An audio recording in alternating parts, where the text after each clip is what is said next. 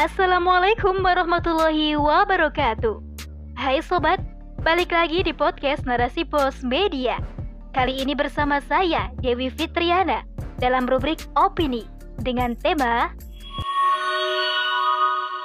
Islam rahmatan lil alamin, termasuk bagi kelompok disabilitas oleh Iranti Mantasari.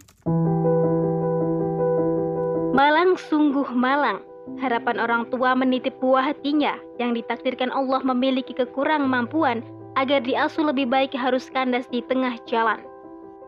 Penyandang disabilitas atau gangguan kepribadian ambang mengalami penganiayaan dan penyiksaan oleh orang tua asuhnya di rumah kasih sayang atau RKS. Sebagaimana diwartakan oleh CNN Indonesia pada 5 Oktober 2021. Sudahlah pengasuhan khusus difabel tak didapatkan Kini sang anak harus merasakan kepahitan lagi dalam hal emosinya. RKS yang dikelola oleh sepasang suami istri ini boleh jadi hanya satu dari sekian banyak lembaga serupa yang kekejiannya tak terungkap kepada publik. Hal ini berangkat dari beberapa kejadian penganiayaan lainnya yang diibaratkan seperti puncak gunung es, di mana yang tampak hanya sedikit dari apa yang tenggelam di bawah permukaan.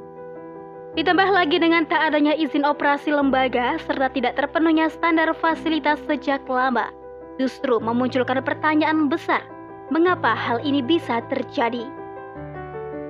Dampak dari hal ini tentu penyandang disabilitas yang diasuh di RKS yang jumlahnya dilaporkan lebih dari satu tidak menutup kemungkinan akan menjadi lebih sakit lagi karena tertekan secara mental oleh siksaan yang didapatkan selama ini. Buntut dari masalah ini pun tentu panjang, karena akan menambah beban tak hanya bagi korban, namun juga bagi keluarga yang harus menerima kenyataan pahit ini. Pengasuh dari penyandang disabilitas, baik disabilitas mental, fisik maupun mental dan fisik, sepatutnya memiliki standar khusus yang harus dipenuhi. Selain itu, keahlian khusus juga tak kalah wajib untuk dimiliki para pengasuh, terutama kesabaran dalam mengasuh, merawat, dan mengajarkan para penyandang disabilitas. Jadi bukan hanya labeling sebagai sebuah lembaga yang mengutamakan kasih sayang, namun pada praktiknya amat jauh dari nilai kasih sayang itu sendiri. Entah apa motif dari pelaku, namun satu hal yang dapat diambil menjadi pelajaran bagi banyak pihak adalah betapa alam sekuler ini telah berhasil melahirkan orang-orang yang amoral tersebab mengesampingkan ajaran agama. Penganiaya semacam ini tentu hanya melandaskan perbuatan kejinya pada akal dan emosinya semata, tanpa mempertimbangkan tuntunan agama jika saja agama dijadikan sebagai pegangannya, mestinya kejadian seperti ini tak pernah terjadi. Sebut saja Islam, sifat rahmatan lil alamin yang tersemat padanya ini bukan sembarang sifat. Karena sesuai dengan maknanya, Islam adalah rahmat bagi seluruh alam yang tentu termasuk di dalamnya adalah penyandang disabilitas. Bahkan Islam memberi perhatian lebih pada kelompok ini yang dijelaskan melalui nas dan perbuatan mulia baginda Nabi Muhammad Shallallahu Alaihi Wasallam.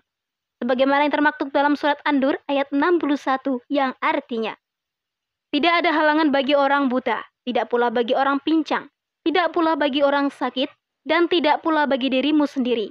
Makan bersama-sama mereka di rumah kamu sendiri. Di dalam tafsir Al-Madinah Al-Munawarah dijelaskan bahwa ayat ini menjadi dasar kebolehan bagi orang-orang difabel tersebut untuk makan bersama orang sehat. Hal ini dikarenakan dahulu mereka merasa segan untuk melakukannya karena khawatir orang-orang yang sehat merasa terganggu. Selain itu, ayat 61 dari surat An-Nur ini juga memberikan gambaran kepada kaum muslimin, khususnya yang Allah karuniakan kesehatan dan kemampuan fisik serta mental untuk tidak membeda-bedakan dirinya dengan mereka yang berbeda darinya. Selain itu, tindak tanduk uswah hasanah umat Islam, yakni Rasulullah Shallallahu Alaihi Wasallam, juga menegaskan kepemimpinan beliau tidak menjadi rendah dengan memberi makan seorang pengemis Yahudi yang buta di zaman beliau hidup dahulu.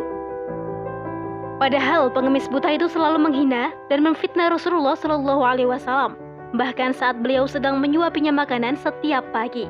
Tentu ini menjadi tambaran juga bagi para pemimpin yang lalai akan urusan dan kebutuhan rakyatnya terlebih lagi kepada mereka yang memiliki kebutuhan khusus dibandingkan orang lain.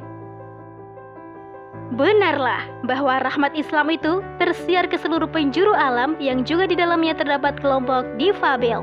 Pilar penting dalam berbangsa dan bernegara yakni individu, masyarakat serta pemimpin yang benar-benar memegang teguh Islam sebagai jalan hidupnya tentu akan ramah dan adil kepada penyandang disabilitas. Hal ini juga menunjukkan bahwa diskriminasi dan kezoliman jelas hanya terjadi ketika Islam dianggap tak penting memandu kehidupan. Wallahu alam bisawab. Demikian rubrik opini kali ini. Sampai jumpa di rubrik opini selanjutnya. Tentunya di podcast Narasi Pos, cerdas dalam literasi media, bijak menangkap peristiwa kunci.